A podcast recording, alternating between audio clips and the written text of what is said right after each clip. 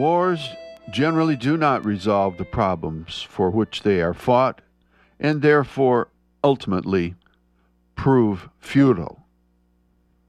From Pope John Paul II. Good morning, everyone. I'm Rob McCall. This is the Awanadjo Almanac, a collection of natural and unnatural events, rank opinion, and wild speculation devoted to feeling at home in nature and breaking down the wall of hostility between us and the rest of creation. This being the almanac for February 24th to March 3rd, 2012, the first quarter of the worm moon. Some natural and unnatural events for this quarter moon. All winter, we watch the squirrels around the house and around town. And since January, two or possibly more gray squirrels have occupied the pickling pear tree outside our kitchen window and maintained their fluffy coats and sleek physiques with hearty helpings of sunflower seed. Recently, now, a red squirrel has arrived from somewhere and begun feeding under the pickling pear tree, too. Contrary to local lore, which holds the red to be far fiercer than the gray, the red and the gray seem to be sharing the same seed and the same territory in full domestic tranquility. This may be unusual since there are multitudes of squirrel wars going on in other places. Google alone lists 9,180,000 references to squirrel wars.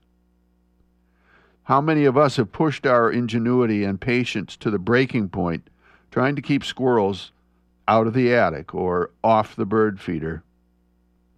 My former brother in law was a professional exterminator, and he hated all squirrels as what he called bushy tailed rats.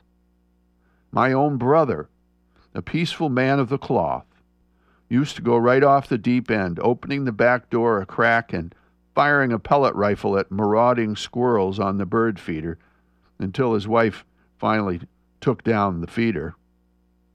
And to be honest, I shot a few squirrels myself for no good reason when I was in my 20s.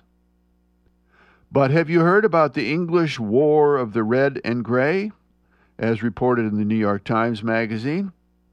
Over there, gray squirrels imported a century ago from the U.S. have been driving the, excuse me, driving the native red squirrels into hiding. It seems the gray squirrels number around 2 million, while the red squirrels are down to about 160,000. Can you believe someone is, is actually counting the squirrels?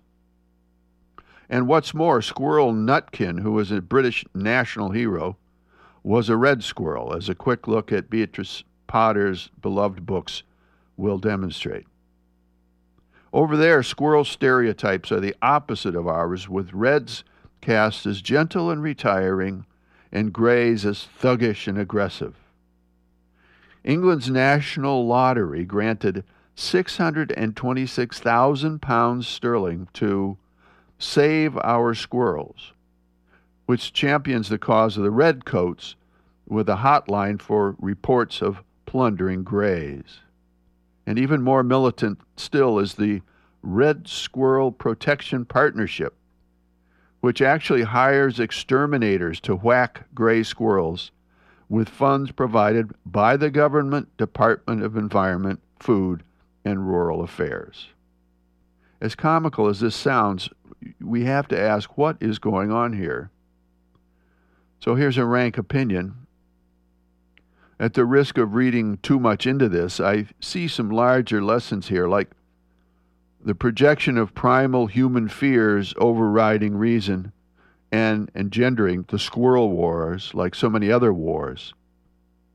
We project our fear of marauders coming too near our homes and eating our food. We project our fear of immigrants and foreign invaders. We project our fears of aging and our childhood idols like Squirrel Nutkin being destroyed. We project our fears of being unable to control nature or force other creatures to meet our needs instead of meeting their own needs.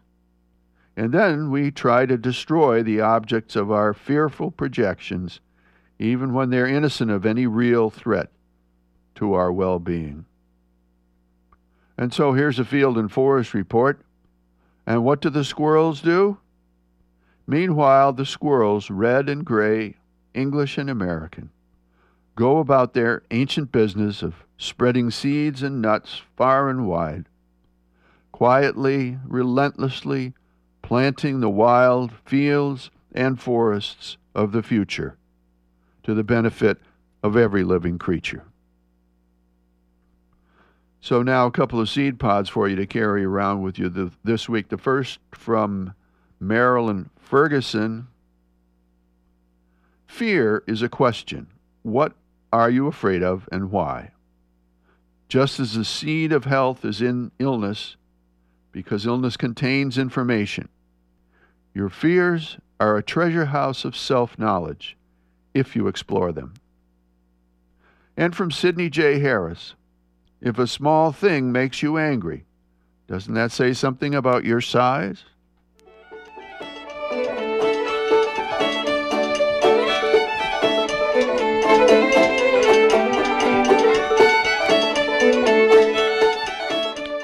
That's the almanac for this quarter moon, but don't take it from me. Go out and see for yourself.